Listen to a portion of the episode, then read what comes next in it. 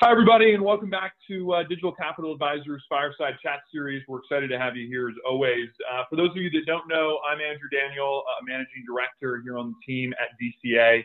Uh, DCA is a global technology investment bank. We've got offices in New York, Berlin, Tel Aviv, and San Francisco.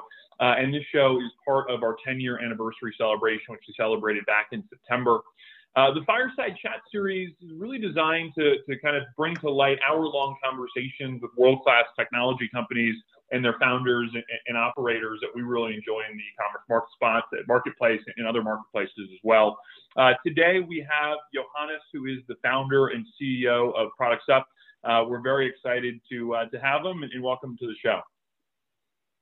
Thanks, Andrew, for the nice introduction. Happy to be here and looking forward to our discussion and conversation. Awesome. Well, why don't we uh, why don't we get started uh, ultimately in the overview of Products Up and maybe tell people a little bit about what it is you guys do. I think it'd be great to hear about the story and the evolution of the business and maybe some of the capabilities that you guys have today. Yeah, certainly, certainly, I will do that. Um, so, Products Up is a software as a service company, primarily helping um, retailers and and e-commerce brands to uh, distribute and optimize their product data for a variety of ma- marketing channels. Right. So the the company was founded 10 years ago by uh, Kai, my technical co-founder, and and myself. And we basically, back at that point of time, struggled with um, optimizing our product information that we had in our own uh, online shops and optimizing it for the requirements of the different channels, right? So basically, um, the way I always like to describe it is if you look at the e-commerce world, and that is um, even more true uh, nowadays than it was 10 years ago, and you're, let's say, um, you're a brand like IKEA, and you want to advertise for your products in all the different channels, like uh, looking at Facebook, looking at Google, looking at Twitter, looking at Instagram. Um, if you look at the requirements of those channels, basically they're all different, right? And you cannot take one data set and send it to all the channels and then basically um, get uh, get really good results on on the marketing that you do. And products up is the piece in the middle that um, connects to your erp system to your shop system takes your product information out of there and automatically optimizes it for the requirements of the individual channel so that you can see superior results for uh, for your ads within the different different channels Sure. No, I think that's great. And so why don't we start maybe talking a little bit about the evolution of commerce? Because I think I think there's been a very significant evolution as time has gone by. I would love to get your thought on kind of how commerce has evolved, ultimately how it's turned towards e-commerce, and then maybe some of the problems that have emerged um, relative to that transition. Yeah, I think I mean um, when you when you when you think about commerce, right, and and and e-commerce, I think the the the word that you hear, um, uh, I don't know since how many years, is multi-channel retail, right? So I think a lot of people think about, hey, I'm a brand or I'm a retailer, and and I have a product in front of me that I want to sell to my um, to my customers, right? And I think the the main challenge that people um, have out there is to provide the customers with a unified experience around that product independently of the channel that you look at it right? So i think um, you as a customer if you decide to buy let's say a new pair of running shoes right? You want to have uh, kind of the same experience independently on which channel you look at the at the product. So you want to have um, superior information if you look at it online. You want to have uh, good information if you go into a uh, into a shop and you ask uh, basically the salesperson there uh, about the product. And I think that is really the challenge of brands and retailers as of today. Um, to to really uh, get the same information independently um, of the channel towards a potential um, consumer or to, towards a potential buyer, right? And optimize that. Um, I think that information also specifically to the requirements um, of that of that consumer, and I think that is the point where a lot of people are not there yet at the moment. What, but we believe that Products up this is the next step that will follow, right? So I think if you look at it nowadays, um, the majority of the of the brands and retailers they are active on all the channels right you could argue um, how good the quality is across the different channels in terms of delivering that unified experience for for a specific product um, but let's imagine we are there and everybody managed to do that and you look at the um, at a product and you get all the same information and high quality information independently of the channel you're able to deliver that as a brand or a retailer. Then from our point of view the next step in evolution is basically adjusting that information uh, towards the specific requirements of the individual that buys right? To give you an example um, when let's say you think about uh, skincare products, right? And one consumer, they might be focusing, let's say, on on price. The other consumer, they might focus on uh, basically how skin friendly is it or how environmental friendly is it. And I think that will be the next step, which also we are at Products Up are currently working on to enable our clients not only to adjust the information uh, towards the specifications of the individual channel, but also then learn more about the consumer and adapt the information that you present to somebody uh, based right. on the, let's say, individual preferences, right? And I think, um, yeah, that's probably the next step in terms of evolution when you look at commerce and e-commerce from our point of view. And of course, at the same time, you're, you're, I mean, if you're active in that environment, you're basically fighting with a lot of daily challenges, right? So it's a lot of new channels popping up. So if you look yeah. at the la- landscape five years ago, it was maybe a handful of channels.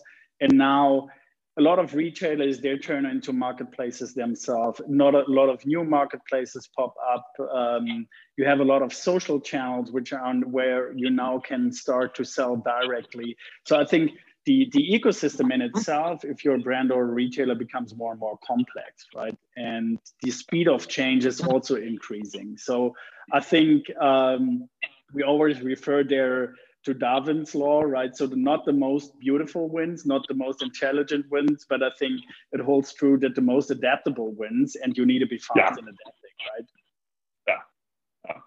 I think there's a lot there to unpack, and I want to leave some of it for a little bit. So we talked a little bit about uh, consumer expectation, talked a little bit about what's to come, but let, us put that to a side for a second. You know, I think what's really profound to us at DCA, and I think you've mentioned some of these things, you know, it's the complexity and acceleration of the problem that's existing here now, and, and really e-commerce. it's really becoming kind of astronomical to a point where they can't keep up, right? And as I think about the evolution of the spectrum, on one side, you, depending how far back you want to go, use something as simple as kind of a big box retailer, um, or if you go even further back, you know, literally by mail big box retailer and on the other side, maybe you have, you know, a cutting edge, direct consumer, digital native brand who's only ever existed in the e-commerce lifespan. And for me, that spectrum is a pretty broad one where, you know, a retailer often is significant laggard on the e-commerce side, doesn't have the capability, a large volume of their sales are not happening across digital channels. When they do have e-commerce it's typically market dependent. Uh, somebody like an Amazon, for example, to plug into an Amazon and try to fuel there, or they're on their own destination site. But the complexity of number of channels they're distributing is relatively limited. And so that's kind of the one side. And on the other, you've got these digital native brands who are literally thinking about can we just continue to grow the number of channels and, and complexity of distribution that we have.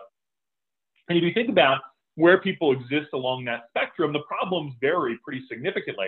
What is happening, though, is definitely a shift towards those kind of my, my pinnacle in this case of this native direct consumer brand where folks are being forced to ultimately push in that direction. And when you get there and you think about the complexity of the problem, many things are happening at the same time, right? One is the number of distribution channels that are meaningful, that can generate genuine revenue to justify the use of the channel, is growing very rapidly. Uh, and those channels are getting bigger and bigger as a percentage which means that you see a fragmentation if you look at somebody's revenue as to where they're sourcing their revenue from, right? It's not just from their own destination set, although typically the concentration exists there depending on how the business is selling, but it's happening in other places as well. Geographically, because of a lot of the logistics stuff that's been put in place and where consumers are existing today, you know, geographically, you're seeing this geographic agnosticism that's happening for the brands to say, you know, we'll sell anywhere and anywhere. But that means that there is linguistic challenges, there's presentation challenges, a lot of this exists. And then finally, I think for the most part, the product catalogs for the folks that are larger are getting bigger themselves as well, right? As folks get better at producing, those catalogs are widening. So all of a sudden, you have a lot of different things that are going to create this really large challenge where the brands, regardless of size, regardless of what they're doing or how complex their setup is, they are needing to solve this issue of how do we get our products to look the way we want them to look, sound the way we want them to sound, be genuinely really high quality, and be distributed across all these really dynamic places in real time, right? And and that is a, a technology needed solution. It's not something where an individual can possibly do that.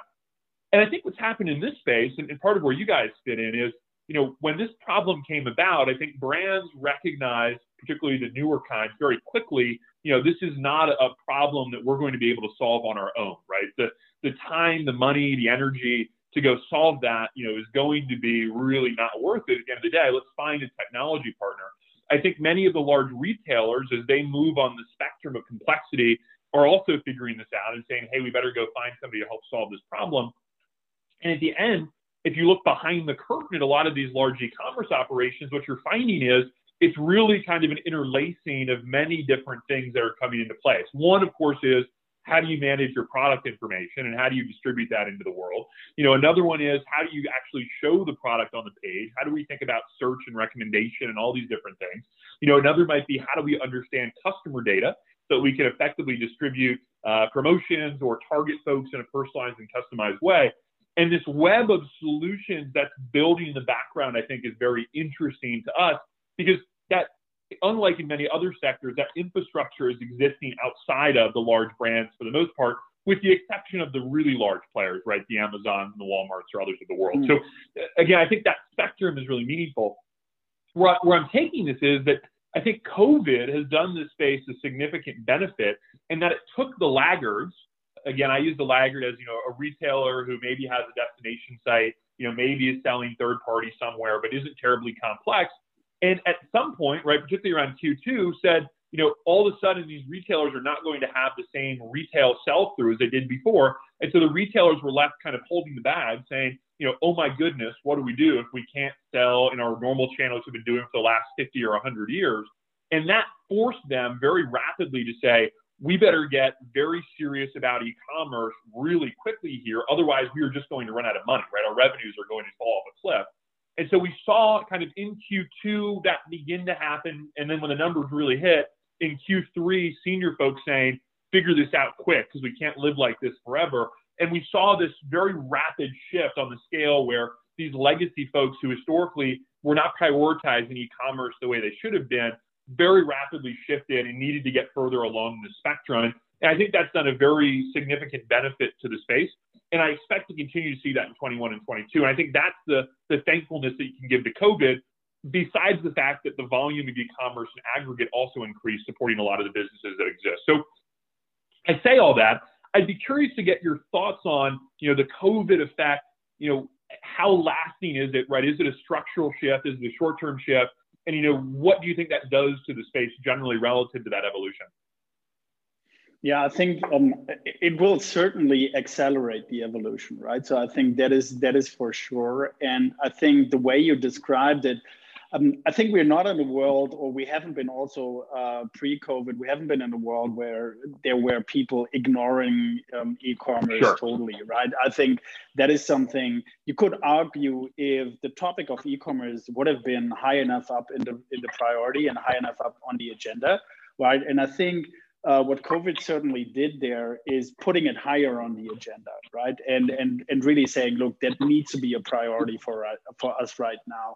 So I think um, what we mainly saw is that it accelerated decision making processes um, for for larger players, right? Where you would normally take let's say half a year, a year of a sales cycle and they turned around and like you described they said hey we need something quick right now and yeah. you would expect them to sign something within three six months time and you got the signature within four eight weeks right so it accelerated yeah. significantly on the um, decision making process right and i think um, to some extent i always have full understanding right if you realize a significant part of your business with your physical retail stores it's hard to focus on on on on e-commerce right and i think to some extent, some of the, like you described, the digital natives, they have that advantage because they have that one outlet and they focus on yeah. it. And it's totally clear that's their main revenue driver, right? So I think um, a lot of energy shifted to the question how can we accelerate e commerce? And I think that is going to stay.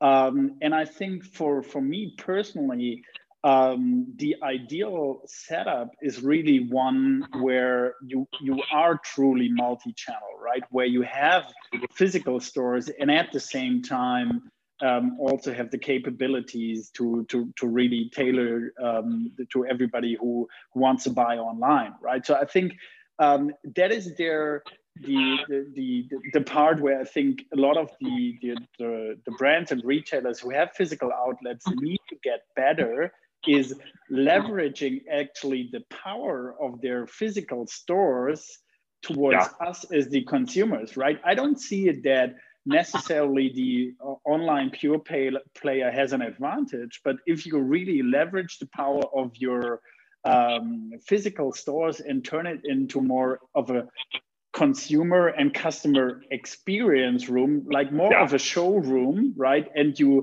make it interesting for people to go there and experience the product.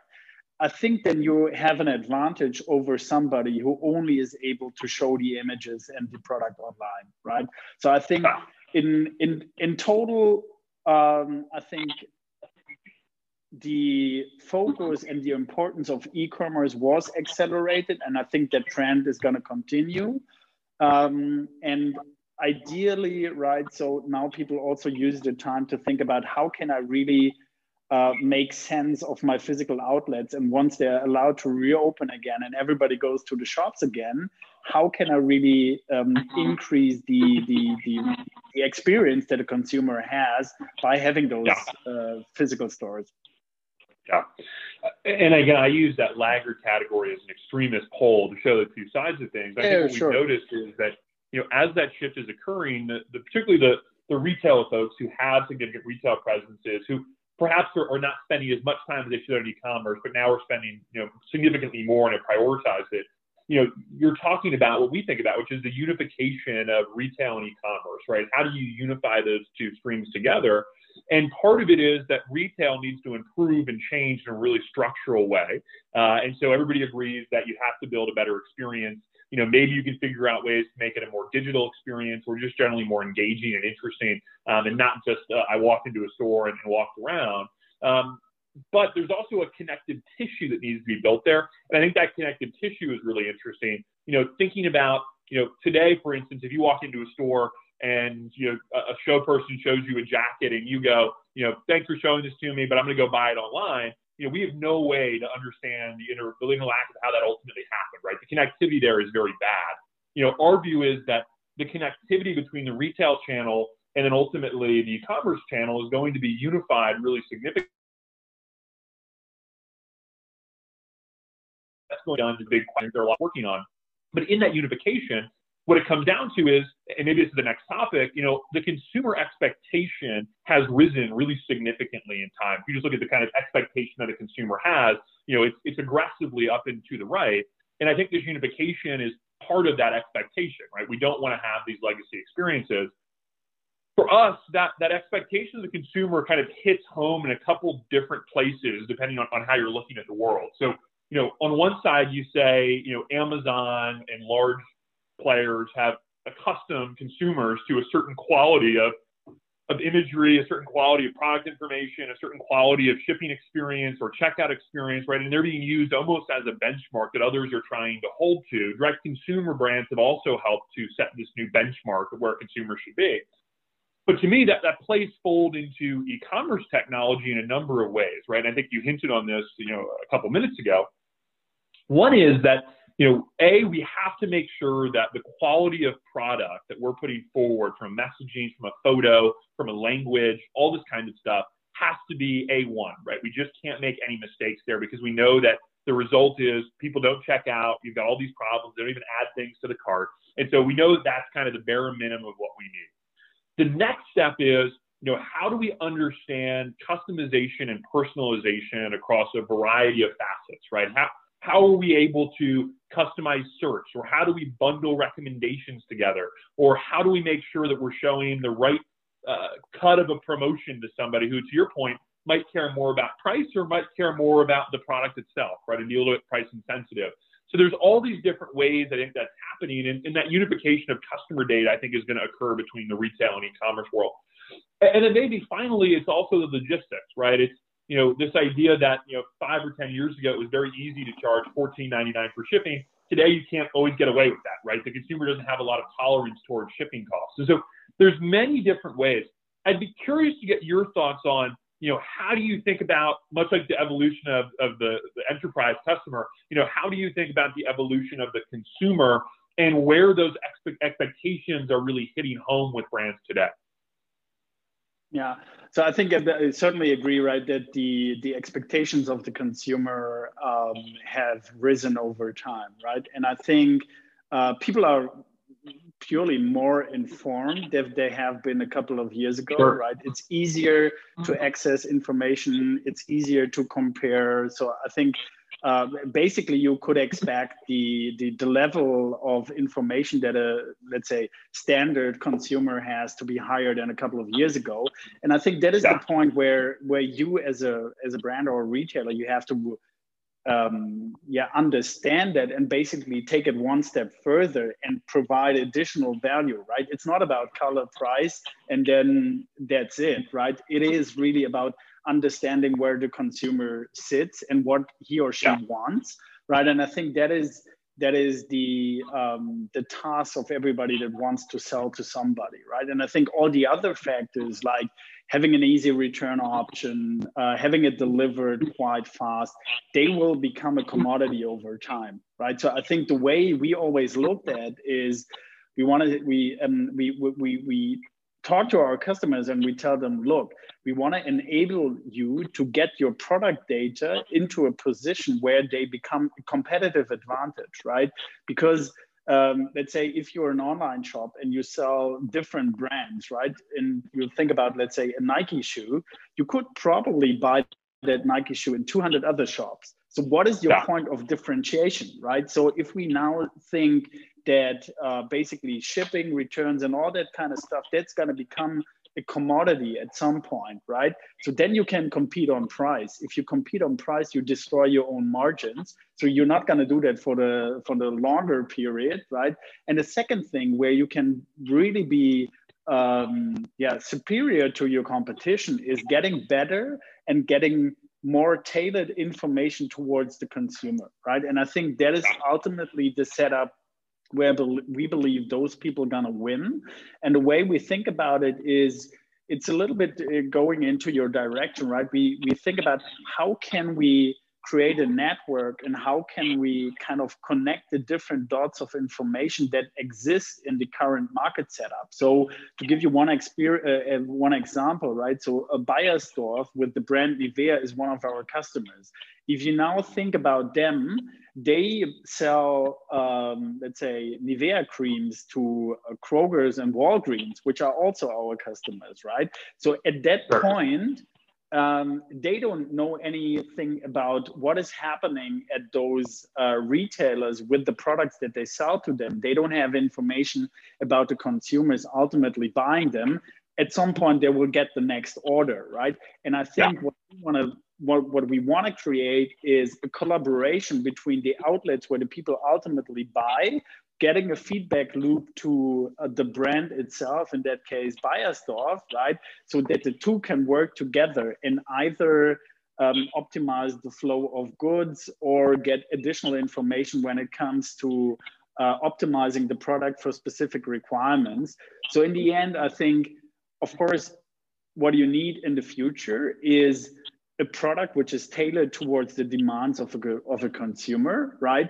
And then the second thing is getting the right information in front of somebody at the point where they're ready to buy, yeah. right? Because it might be that if you're presented with one set of information, and we all know we have a short attention span, right? We look at the information and we decide for most of the goods that we purchase instantly if we're going to do it or not, right? And it might be that you would buy in a scenario A where you get presented with a certain set of information, you would buy the product and the same product with the, let's say, the same total set of information, but you pick a different subset, you advertise that to the consumer and they say, no, I'm not going to buy that product, right? And I think that's where the intelligence sits to understand basically the consumer and understand which kind of information do I need to show in order to convince them. So basically understanding what is important uh, for them. And I think then you can close the loop and go back to the, let's say, the physical retail again, right? So when you think like, let's say 30, 40 years back, you would know your customers, right? And yeah. if you go into a shop, you would know, hey, Andrew, he never buys uh, a, a, brown suit, right? He, he either buys a black one or a blue one or whatever it is, right? And then the person knowing you they would approach you with the let's say with an offer tailored towards you. And i think we need to create the same experience online. Yeah yeah. And uh, i think that's a profound challenge right? I mean, we, have spent a lot of time now talking about you know okay here's here's what's going on. Here's the spectrum of, of kind of the brands. Here's the spectrum of the consumers. I think everybody agrees we're shifting to the right. But there's now a profound challenge. And e-commerce to me in general has always been a very interesting category because unlike in other categories where you see a lot of in-housing action, that is, you, you see brands who take a lot of the technology in-house or build stuff themselves or generally are trying to pull it in. You know, in e-commerce, you don't see that same level of kind of action happening. Now, some of the large players I mentioned undoubtedly have built a lot of technology in-house. Some of the direct consumer brands have built a little bit of connective tissue in-house or have built something proprietary.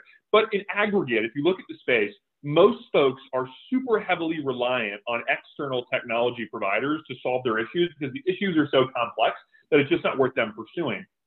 So, in thinking about all of this, and, and I very much agree with what you just said, you know, I'd be curious to get your thoughts on a, you know, what are the problems that the brands have today at the top of their list, right? As they think about addressing these trends and up and to the right, you know, what is their technology problem that they're looking to solve today, and where do they exist in, in general? You know, I would be very curious to that.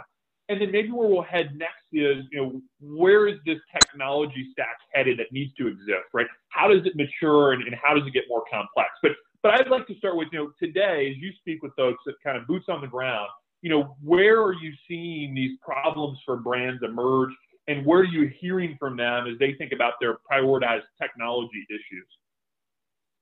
Yeah, I mean, of course, uh, coming from a from a certain segment of the market, right? My my view on that uh, is is definitely impacted by that. But of course, what, what what we hear most often is that people struggle with the complexity, right? So it is really those new channels popping up that new requirements that people have that um, I would say more complex requirements for the existing channels, right? So when you look, for example, you always take Facebook um, as an example. When you look at the catalog requirements from Facebook five years ago, it was like 20, right? And if you now look at it, it's like 50 different categories that you that you have to fill out and, and different subset of information that you need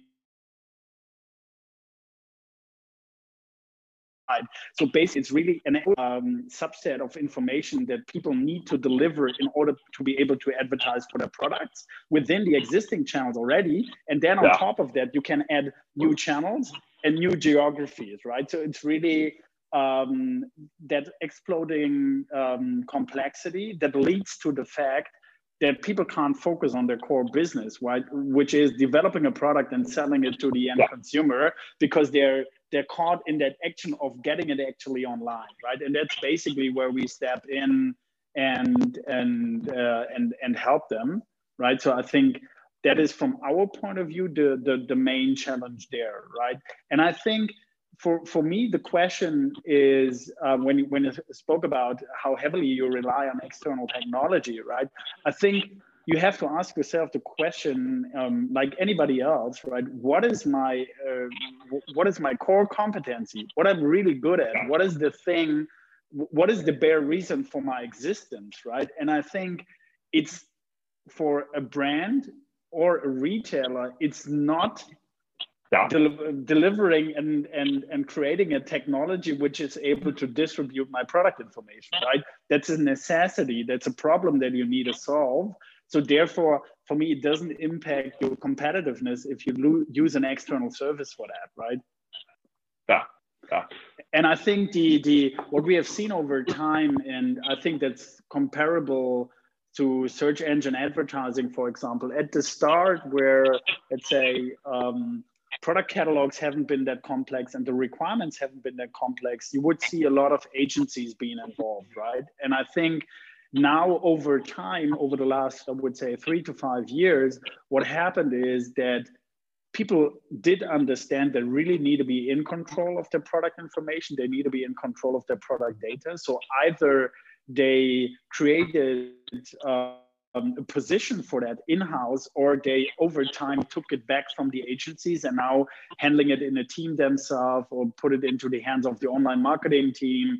Um, so i think you you you saw an increasing importance and but also people becoming more knowledgeable of the of the fact that uh, product information and the product data is really really important for them to be able to do business in the future, right? And I think the same happened with search engine advertising. At beginning, yeah. people gave it to an agency, and then they realized, oh, it's thirty percent of my online sales, so I'd rather take that in house and have it in in in control or under control myself.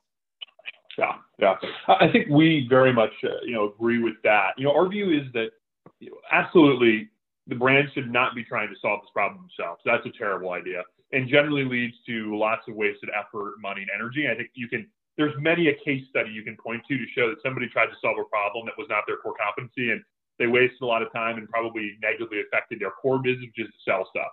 So I couldn't agree more on that. You know, for us, as we think about the technology stack, and we'll finish here in a minute with you know where are we headed in, the more kind of broad, but but on the technology stack, I think for us what's interesting is if you look at the landscape today, we leave you know, that's product stuff. We just leave and go look at the macro e-commerce technology platforms.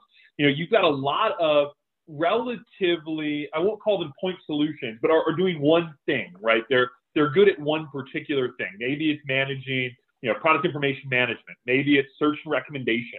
You know, maybe it's thinking about uh, shipping and logistics or whatever it is, right? But you're getting these very specific verticals and inside of those verticals, generally relatively busy. There are lots of different kinds of players that exist and lots of small guys, right? Once you start going above 10 million ARR, the list tends to get pretty short in each of those buckets.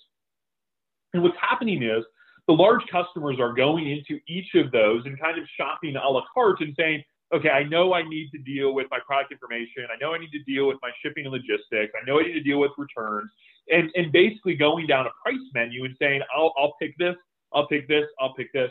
And they're they're putting solutions together and sometimes trying to build that interconnected tissue I keep talking about in ways that probably those solutions weren't designed to do, right? I don't know if if you guys thought that you would be perfectly intertangled with some other, you know, search and recommendation business would be perfectly fit with some other thing, right? So, you know, this idea of selling together is not happening quite as much as you see in other industries.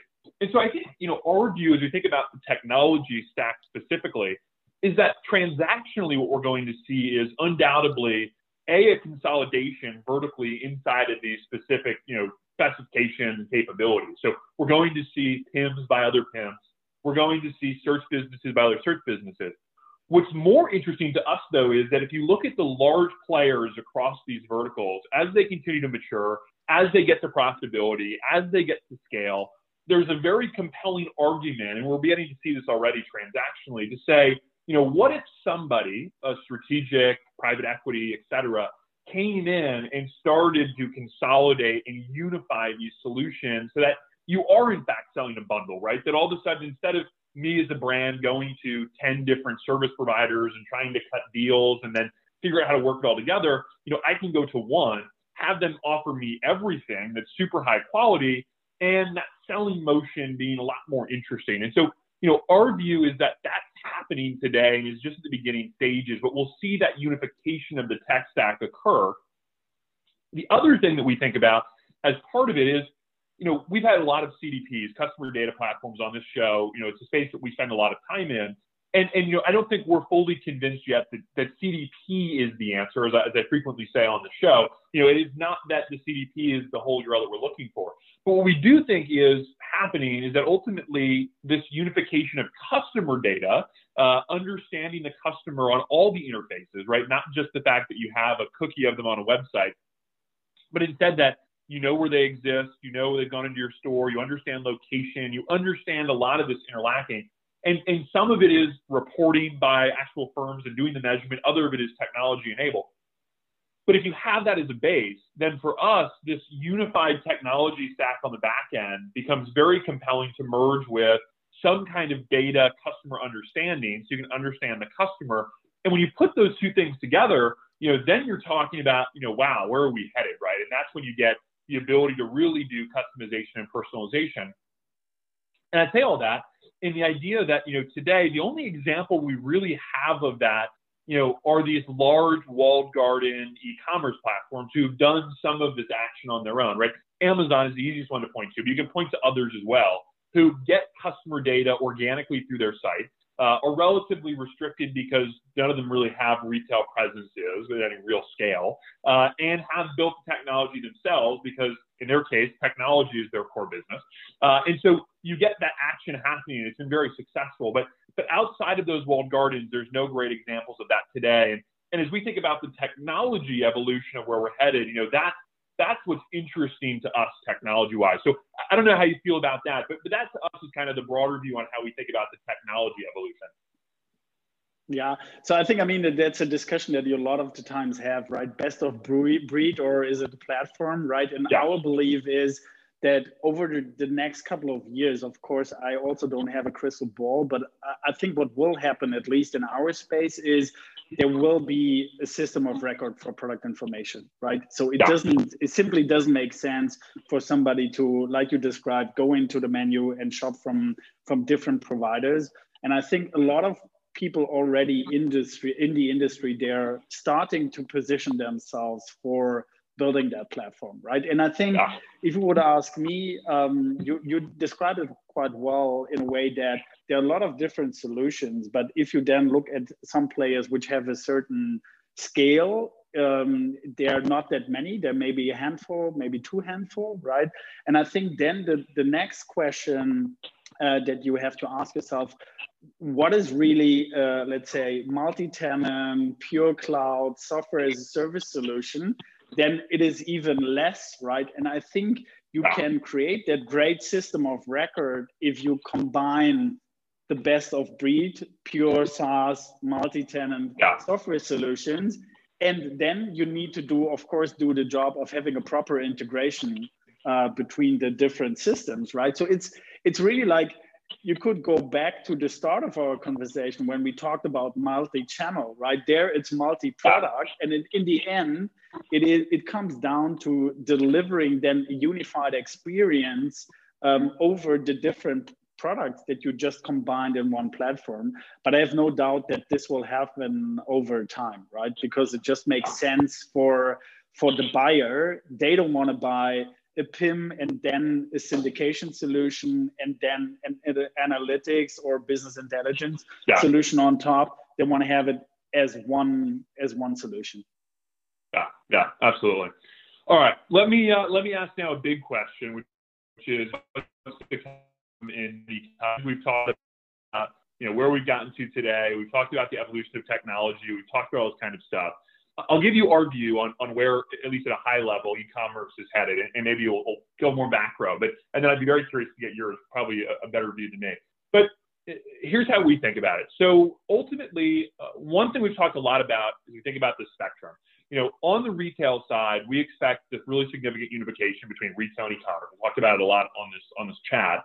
You know, for us, that's a certain future driver. We're going to see the unification of those two things happen. We think that the retail environment will shift radically, particularly for the leaders. It'll lag, this will take time, but ultimately you'll end up with a very engaging, interactive retail experience that understands the customer in a variety of ways um, is able to link that to a uh, an e-commerce experience and create a very linear uh, experience for the consumer. So on that side of the equation, we expect to see that. In the middle, uh, we expect to see a significant adoption of a few things. One is a much more personalized and customized experience um, in an e-commerce or even in a retail setting. But in e-commerce, it's most obvious to point to. You know, when folks get to a website, uh, their identity is understood, their preferences are understood. How that's happening still hasn't emerged, but you know we're getting there, uh, and we'll be able to deliver very customized and personalized experiences. And that really means that you know, a I can understand what it is you're looking for and why. Um, B, I can make recommendations based on previous histories of what it is you may like and what you won't like. Uh, I can more complexly make bundled recommendations that's similar to Amazon is doing today, where I can say this combination of things is probably interesting to you. I can tweak the language uh, of how products are being displayed or shown based on what I know has a greater uplift for your kind of audience base. Uh, and, and finally, you know, I can understand shipping logistics where I can add additional margin where I can't um, pending that consumer tolerance to those kinds of things, right? So I'm talking about a pretty complex level of personalization and customization, uh, a significant amount of retargeting capability, uh, understanding outside of just the site, you know, when I should poke somebody, when they're naturally getting to their buyer cycle, where they're going to buy again, uh, what kind of things they're going to respond to. So again, this is a real holy grail, and this to me is the middle of the path relative to the spectrum all the way over to the right, I think the direct consumers are the most forefront with regards to pushing the limits, if you will, of where this can go. I completely agree that you know forever we're going to see this endless growth of number of channels. I don't think we're ever going to get to a top where we say, oh no, this is too many channels. You know, for me, this only increases and increases and increases. But I think the complexity and the kinds of channels is going to shift quite profoundly. I think something that we've seen in Asia is using interactive uh, content experiences, so live streams, videos, etc., to engage the consumer and, and really force buying activity. Of course, this comes from the legacy days, though it still exists today, believe it or not, of you know a, a nice lady getting on, on a show and saying, "Hey, you know, please buy this," and uh, people literally calling in to buy, right? And that shockingly still happens today. But to me, that that 21st century version is going to be a lot of this live stream activity marrying what we're seeing in different categories like gaming other places and figuring out ways to make it more entertaining and engaging uh, relative to that broadening of the number of distribution channels. We also expect that the product iterations themselves for those direct consumer brands is going to be completely changed with regards to how they actually decide the products they're going to create. We've seen a number of media businesses, uh, a good friend of mine, Barak, Imagine, for example, looking at the trends uh, of what's going on in the marketplace, the trends of what the consumer wants, predicting what that might mean in the future, and then building products accordingly. So we think that structurally that's going to change. And then finally, we think that you know everything I talked about in the middle uh, as kind of the middle road of customization and personalization will be taken one tier even further uh, and done in a really interesting and sophisticated way um, to ultimately support that kind of cutting edge limit. So that's that's our view on, on where we're headed in e-commerce, and and that's all backlit by you know we think structurally COVID has accelerated e-commerce. We think it was always there. You know there was never a time where somebody ignored it. Simply that the priority has now risen really significantly, and that consumers have been conditioned even further uh, to say that I am purchase place agnostic. I need to understand price. I want to understand the transparency. Uh, and it's a heck of a lot easier for me to go on a site and get something delivered to me next day than it is for me to go into a store and buy stuff. And we think that's only going to accelerate in the out years. So again, that was a lot, but that as we think about the spectrum is, is kind of where we think e-commerce is headed. Would be very curious to get your views on where you think e-commerce is headed and how you think about the world. Yeah, I think in, in, in to a large extent I would agree, right? So I think when you when you look at uh, let's say a broader spectrum of years, I think uh, 10, 20 years back, uh, somebody would create a product, put it in front of the consumer and say, here's the product, do you want to buy it or not, right? Yeah. And I think to the extent where it is economical and where it's feasible, the design process for the product is going to be an indiv- individual one, right? So um, when I think about it, I saw a couple of examples, right? For example, where people individualize the face cream depending on on the yeah. on the skin that you have. that totally makes sense and that is feasible, right? So I think on that side of the spectrum, the product will adapt to the requirements of the of the consumer, right? That's the, the direct to consumer brands that you that, that you described, right? And I think in the middle, um, in the in the in the in the middle segment, there when you can't adapt the, the product, right? It's adapting the information that you're gonna present to somebody, right? It's that idea that I described earlier. We want to enable our customers to basically be able to put in front the right information regarding a specific product um, to the individual which is just looking at the product and they would do that as an let's say a unified experience over all the channels right? So i think it's adapting making the product more personal and if you can't personalize the product uh, making the information that you're going to present to to a consumer uh, more more personal. And i think it's about the relevant information right? So i think when you look at a, a couple of years hundred years back there was scarcity of information. Now we have an overflow of information and it's we are all really um, grateful if somebody presents the right information to us right so i think uh, the the shorter the emails are that we get, the happier we are if they contain the right yeah. information. And I think the same holds true for for product information. You want to get the right information which is relevant for you in the delivered in the channel that you are on, right? That you are using. And I think that's where where we're basically heading, right? So we're gonna make it as easy as possible for a consumer to buy a product and that product should be as much customized to the individual requirements as possible. Yeah yeah. No uh, i couldn't agree more. Well look this has been uh, this has been a very interesting conversation and again really glad that uh, you could join us. So, so thank you very much and i think we'll, we'll leave it there but this has been uh, this has been super helpful. So thanks again. Thank you andrew for, for having me. Awesome